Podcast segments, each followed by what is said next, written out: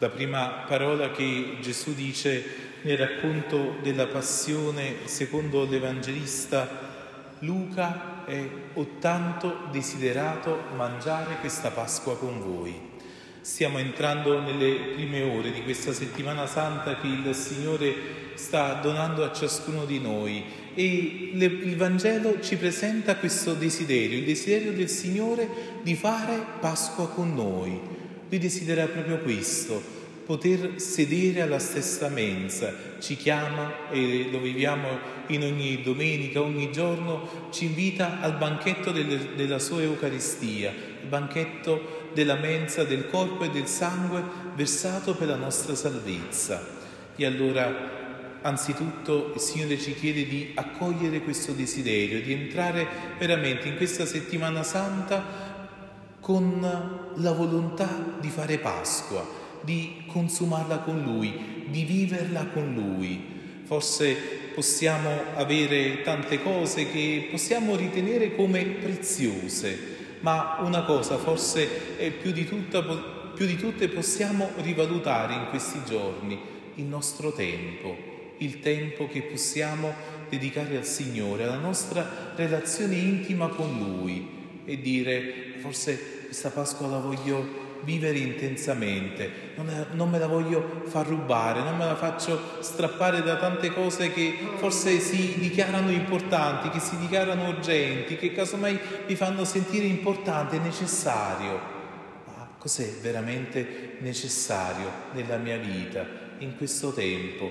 Forse che io riscopra, che alimenti questo rapporto con Lui, che la mia vita e la mia esistenza sempre di più abbiano il sapore e la logica della Pasqua, di questo passaggio, di questo passaggio che il Signore fa. Abbiamo ascoltato nel racconto di questa passione, una passione che non riguarda solo un uomo giusto, ma che riguarda il Figlio di Dio, che ci dà la misura della vita cristiana, che ci dà questa novità e abbiamo ascoltato anche le ultime parole che Gesù dice nel Vangelo di Luca e che dice sulla croce. Eh, l'Evangelista eh, Luca ci annota che eh, fu crocifisso tra due uomini, tra due ladroni, uno a destra e l'altro a sinistra e Gesù diceva l'Evangelista usa questo imperfetto per dirci che lo ripeteva più volte. Gesù veniva crocifisso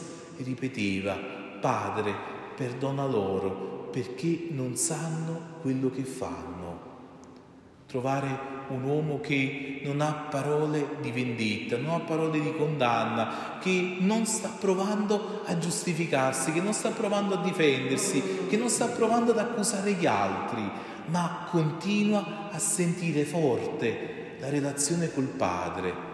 È quella relazione col Padre che ci condurrà fino alla notte della via pasquale in cui si dichiarerà quel Gesù crocifisso risorto Cosa chiede Gesù al Padre? Padre, perdona loro, perdona loro, perdona loro. La richiesta di Gesù è che noi riceviamo questo perdono, che noi riceviamo questa riconciliazione. Perché? Perché non sanno quello che fanno Potremmo leggerlo forse come eh, la voce dell'egoismo dice in ciascuno di noi, ma forse perché non sanno chi sono io, perché non sanno che veramente sono il figlio di Dio, perché non sanno eh, veramente cosa sto facendo per loro. Ma forse questo perché non sanno quello che fanno dice della nostra condizione, dice della nostra realtà, che tante volte crediamo di sapere, crediamo di capire, crediamo di stare dalla parte giusta invece non ci siamo. Abbiamo bisogno di essere perdonati, abbiamo bisogno di metterci nella posizione di quel malfattore che sta accanto a Gesù e dice all'altro, noi siamo su questa croce giustamente per ciò che abbiamo compiuto, ma lui ingiustamente non ci doveva stare sulla croce. E allora fa una domanda, anche quest'uomo, come Gesù con i suoi discepoli esprime il desiderio di fare Pasqua, quell'uomo chiede, Gesù, ricordati di me quando entrerai nel tuo regno. Anche noi, come quel malfattore, sentendo il peso dei nostri limiti, dei nostri errori, dei nostri sbagli, possiamo dire al Signore, Signore, ricordati di me, tienimi presente, tienimi presente nel tuo regno, tienimi presente in quel regno che dà la vita dopo la morte. Tienimi presente quando tutte le cose volgeranno al termine, quando la tua ora sarà compiuta, quando anche noi giungeremo al compimento della nostra vita terrena e siamo chiamati ad entrare in un'eternità, siamo chiamati ad entrare in un oltre. Ma Signore ricordati di noi, ricordati di me quando sarai nel tuo regno. E Gesù non gli promette solo un ricordo, non gli promette di annotare il suo nome, qualche dato anagrafico eh, sulla sua agenda, sulla croce, no, ma gli dice in verità io ti dico, oggi con me sarai nel paradiso.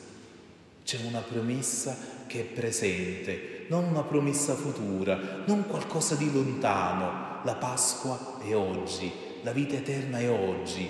Oggi mi posso giocare la mia relazione col Signore. Oggi posso chiedere di stare con Lui. Cos'è il paradiso? Cos'è il paradiso che il Signore vuole offrire a ognuno di noi? Stare con Lui, provare questa amicizia, trovare Lui come l'amico fedele della nostra vita, come il nostro compagno di viaggio lungo gli anni della nostra esistenza. Allora sì che e allora ogni ora, anche quella buia, anche se è mezzogiorno e si fece buio su tutta la terra, ci raccontano i Vangeli della Passione, eppure quell'uomo ha saputo chiedere la cosa giusta al momento giusto. Avrà fatto forse una vita piena di tanti errori, ma ha saputo chiedere la cosa giusta. Io cosa chiedo oggi? Cosa chiedo per me? Cosa chiedo in questo tempo? Continuo a chiedere cose che possono finire con i miei giorni o chiedo ciò che resta per l'eternità? Oppure chiedo il paradiso? E allora il velo del Tempio si squarciò, ci dicono i Vangeli da cima a fondo, c'è un velo, c'è qualcosa di segreto nel Tempio, nel Santo dei Santi che era impossibile anche ai sacerdoti poter entrare, se non al sommo sacerdote una volta l'anno poteva entrare per proclamare il nome di Dio, il nome impronunciabile. Questo velo si squarcia, non c'è più un segreto tra noi e Dio, perché c'è un uomo, perché c'è il figlio di Dio che sulla croce grida a gran voce, Padre, nelle tue mani consegno il mio spirito. Quest'uomo che non ha trovato parole brutte, parole grigie, parole buie, parole di maledizione, ma che anche nel momento estremo della sua vita, nel momento della morte, sa benedire il Signore, sa consegnarsi, sa affidare la sua vita al Padre allora quel nome di Dio impronunciabile per Gesù diventa Padre, per noi, per ognuno di noi, diventa sentirci figli.